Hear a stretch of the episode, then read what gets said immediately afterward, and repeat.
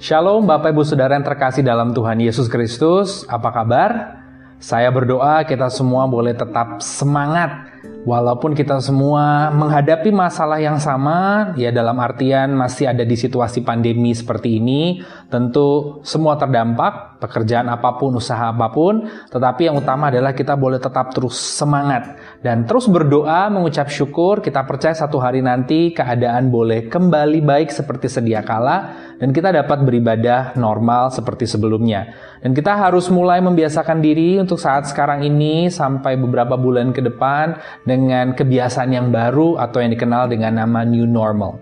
Tidak apa-apa karena itulah anugerah dari Tuhan bahwa setiap manusia mampu untuk beradaptasi, menyesuaikan diri dengan perubahan yang terjadi. Dan hari ini kita bersyukur kita sudah ada di tanggal 7 Juni 2020 tanpa terasa kita sudah masuk di bulan yang yang ke-6 di tahun 2020 ini. Rasa-rasanya baru kemarin kita merayakan Natal dan Tahun Baru, eh tiba-tiba kita sudah ada sekarang di pertengahan tahun. Wow, luar biasa. Dan kalau kita tengok ke belakang, masalah pasti ada. Persoalan tentu ada. Tetapi satu hal yang kita bisa lihat bahwa hari ini kita boleh tetap ada berdiri semua karena anugerah dan kebaikan Tuhan. Mengucap syukur selalu, tetap semangat dan maju terus di dalam Tuhan. Dan hari ini seperti biasa di minggu pertama di bulan yang baru, ibadah akan disertai dengan sakramen perjamuan kudus. Jadi nanti setelah ibadah kita akan masuk dalam sakramen perjamuan kudus. Puji Tuhan, kita akan masuk dalam kebenaran firman Tuhan. Hari ini terambil dari 1 Timotius pasal 4 ayatnya yang ke-12. Dan seperti biasa, saya akan baca satu ayat saja, ada di tengah-tengah, intinya dari sini. Nanti secara utuh, sebagian besar, saudara dapat membacanya di rumah, yakni 1 Timotius pasal 4 ayat 1 sampai dengan yang ke-16. Saya akan baca buat kita semua sebagai ayat utama, yakni 1 Timotius pasal 4 ayat yang ke-12. Demikian firman Tuhan. Jangan seorang pun menganggap engkau rendah karena engkau muda, Jadilah teladan bagi orang-orang percaya dalam perkataanmu, dalam tingkah lakumu, dalam kasihmu, dalam kesetiaanmu, dan dalam kesucianmu. Saya ulangi sekali lagi, jangan seorang pun menganggap engkau rendah karena engkau muda. Jadilah teladan bagi orang-orang percaya dalam perkataanmu, dalam tingkah lakumu, dalam kasihmu, dalam kesetiaanmu, dan dalam kesucianmu. Demikian firman Tuhan. Nah, saudara terkasih dalam Tuhan, hari ini saya mau bagikan buat setiap kita tentang attitude. Attitude. Apa itu attitude? Attitude itu secara sederhana sikap, tingkah laku, perilaku seseorang ketika berinteraksi dengan orang lain dan kecenderungan orang tersebut untuk bertindak sesuai dengan sikap tersebut. Intinya attitude ini bicara sikap tingkah laku dan perilaku dari seseorang. Nah menariknya tadi kita baca di ayat utama 1 Timotius pasal 4 ayat yang ke-12 Paulus memberitahu kepada anak rohaninya Timotius Timotius seorang gembala jemaat yang masih muda dikatakan bahwa Timotius jangan sampai orang menganggap kamu rendah karena kamu muda. Dan ini bisa dimengerti karena zaman dulu zamannya Paulus bahkan mungkin di zaman sekarang di beberapa uh, komunitas masyarakat orang kalau masih muda itu dipertanyakan nih bisa nggak sanggup nggak Gak usah zamannya Paulus Timotius, saya sendiri masih muda, saya pernah satu kali dapat kesempatan dari Tuhan untuk berkhotbah gitu di lingkungan uh, generasi yang sudah baby boomer ya, generasi yang sudah jauh lebih umurnya di atas saya, kemudian mereka adalah orang militer berpangkat gitu. Kemudian pas uh, masuk mau ibadah lalu melihat ke kiri dan ke kanan dan bertanya siapa yang khotbah? Lalu melihat ke saya dan mungkin mereka berkata oh are ikut toh gitu. Oh anak itu toh masih muda.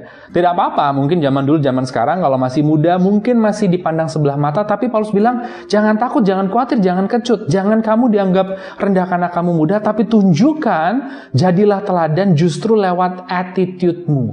Muda boleh tapi on time tapi kata-kata bertutur sopan, tapi menjadi pribadi yang baik, pribadi yang berkelakuan benar. Jadilah teladan lewat attitude-mu. Hari ini saya berdoa kita semua boleh menjadi orang-orang percaya yang attitude-nya baik dan benar.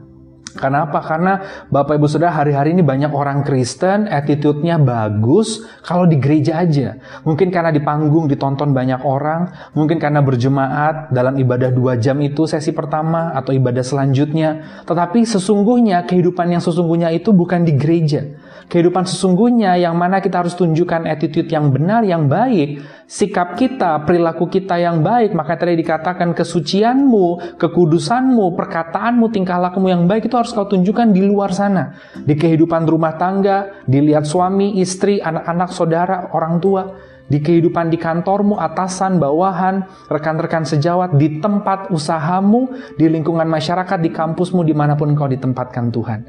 Hari ini saya berdoa biarlah kita semua boleh menjadi orang-orang yang punya attitude yang baik. Jangan kebalikan, attitude-nya buruk. Tadi saya katakan orang Kristen kebanyakan baik hanya di gereja aja, di luar attitude-nya buruk. Attitude yang buruk itu apa?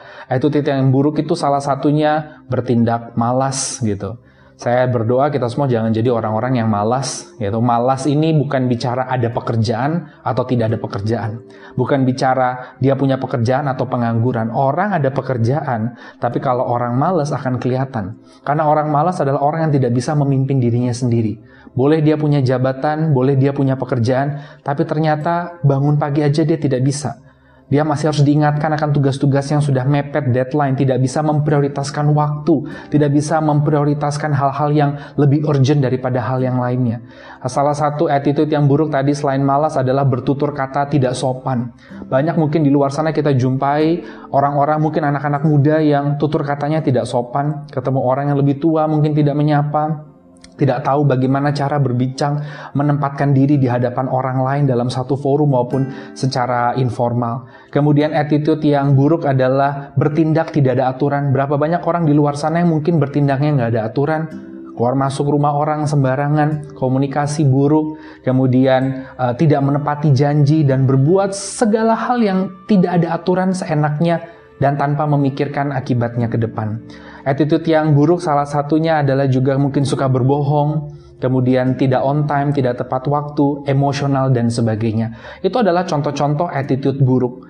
Maka dari itu Paulus tadi mengatakan kepada Timotius, jangan sampai kamu dianggap rendah karena kamu muda, tapi tunjukkan, jadilah teladan lewat sikapmu, perilakumu, attitude-mu, sehingga kamu boleh jadi berkat. Kenapa kita harus punya attitude yang baik Bapak Ibu Saudara? Karena kita tidak hidup sendiri di bumi ini. Kita diciptakan sebagai makhluk sosial, kita hidup dengan banyak manusia lainnya. Jangan sampai kita pernah berkata, oh aku punya perilaku yang baik kalau aku butuh aja. Aku akan baik sama orang itu kalau aku perlu aja. Aku akan baik sama orang itu kalau aku butuh aja. Hey, kita nggak bisa seperti itu. Kita anak Tuhan, attitude kita harus tetap terus baik dan dengar baik. We don't know what happen next. Kita nggak tahu apa yang akan terjadi ke depannya. Maybe we need them.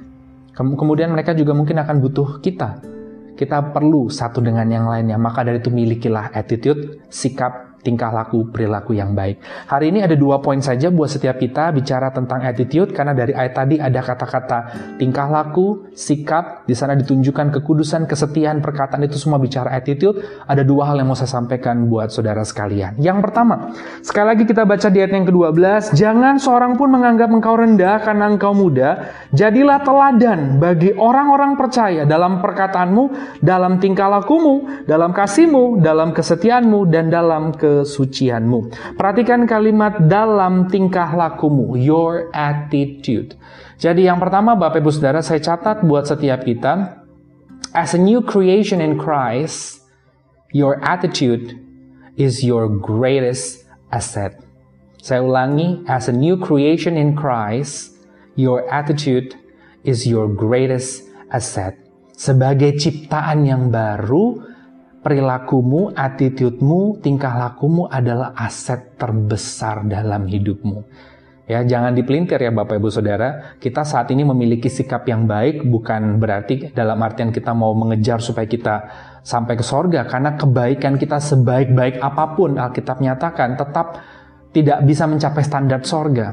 Tidak bisa karena standar sorga tinggi. Tetapi justru karena kita sudah memperoleh janji akan keselamatan itu, jaminan hidup kekal di sorga, lewat iman percaya di dalam karya salib Kristuslah kita harus menunjukkan iman percaya kita, karena iman tanpa perbuatan mati, dengan cara apa? Berperilaku yang baik. Makanya kalau kita sudah dikenal sebagai ciptaan yang baru di dalam Tuhan, aset terbesar kita itu bukan harta kita, aset terbesarmu itu bukan uangmu, bukan jabatanmu, ya, bukan pula talentamu, itu nomor dua, nomor tiga, nomor empat. Nomor satu itu adalah sikap dan perilakumu.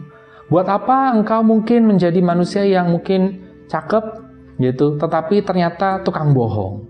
Buat apa mungkin di gereja bisa jago nyanyi, tetapi pribadinya nggak on time. Buat apa di gereja mungkin jago khotbah, tapi ternyata tukang selingkuh. Buat apa mungkin uh, engkau menjadi orang yang ngerti segala sesuatu, bisa matematika, engkau ngerti komputer, ngerti buat ini itu, tapi ternyata engkau menjadi orang yang hidupnya nggak ada aturan, urakan, dan sebagainya.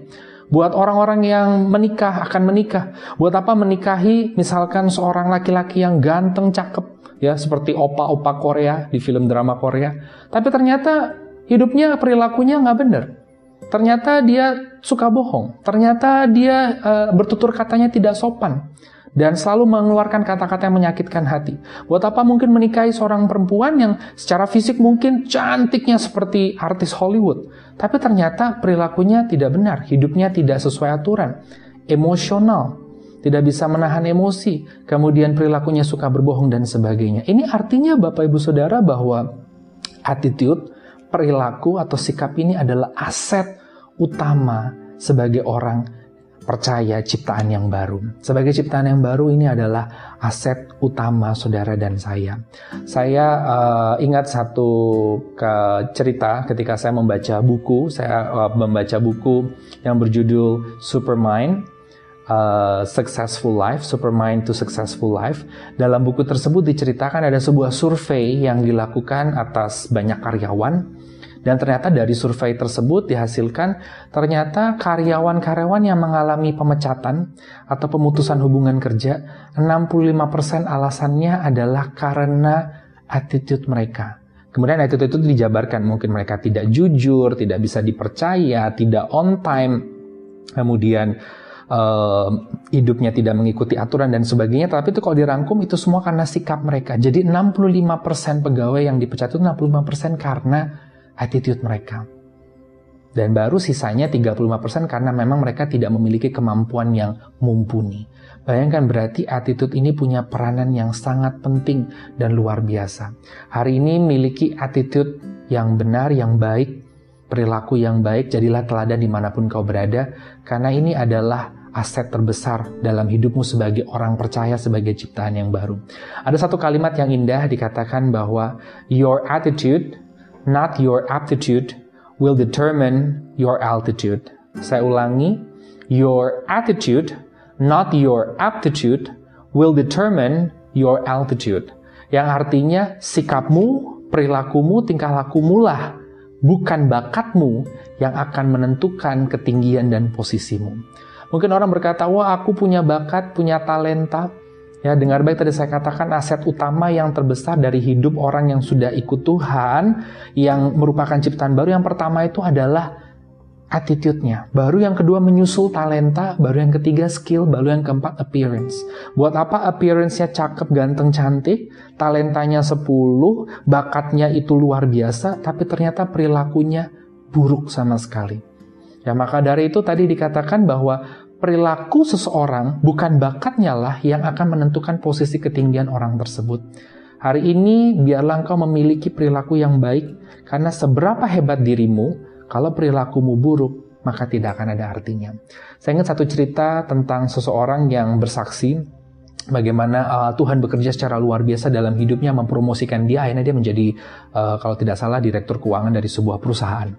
Dan awalnya adalah awalnya dia bekerja di perusahaan ini adalah pada waktu itu masih usianya masih sangat muda. Uh, dia tidak punya pekerjaan, dia pengangguran dan dia tidak punya pekerjaan pada waktu itu. Tiba-tiba dia menemukan dompet yang terjatuh pada waktu dia mau naik bus, naik kendaraan umum di satu halte. Dia lihat dompet tersebut, ya tentu di dalamnya itu ada banyak uang karena ini bicara zaman dulu ya kalau zaman sekarang kan mungkin lebih modern ada kartu-kartu dan segala macam.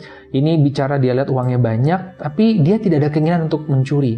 Dia lihat identitasnya lalu besoknya uh, dia pergi ke rumah di kartu identitas tersebut dan mengembalikan dompet tersebut. Si pemilik dompet ternyata adalah pengusaha yang memiliki sebuah pabrik dan sangat terkesan bahwa dia sebenarnya waktu kemarin itu panik dompetnya hilang di mana ya? Karena dia naik mobil sendiri tapi dia jalan di trotoar dan dia ingat dia melewati uh, sebuah halte. Tapi setelah itu dia balik dia tidak menemukan gitu. Dan dia bersyukur bahwa dia kembali menemukan dompetnya dan akhirnya dia menawari orang yang menemukan dompet ini sebuah pekerjaan. Pekerjaannya apa? Ya ini jadi asistennya di kantor. Orang ini sebenarnya hanya lulusan SMA. Tetapi orang ini mau belajar banyak, perilakunya baik.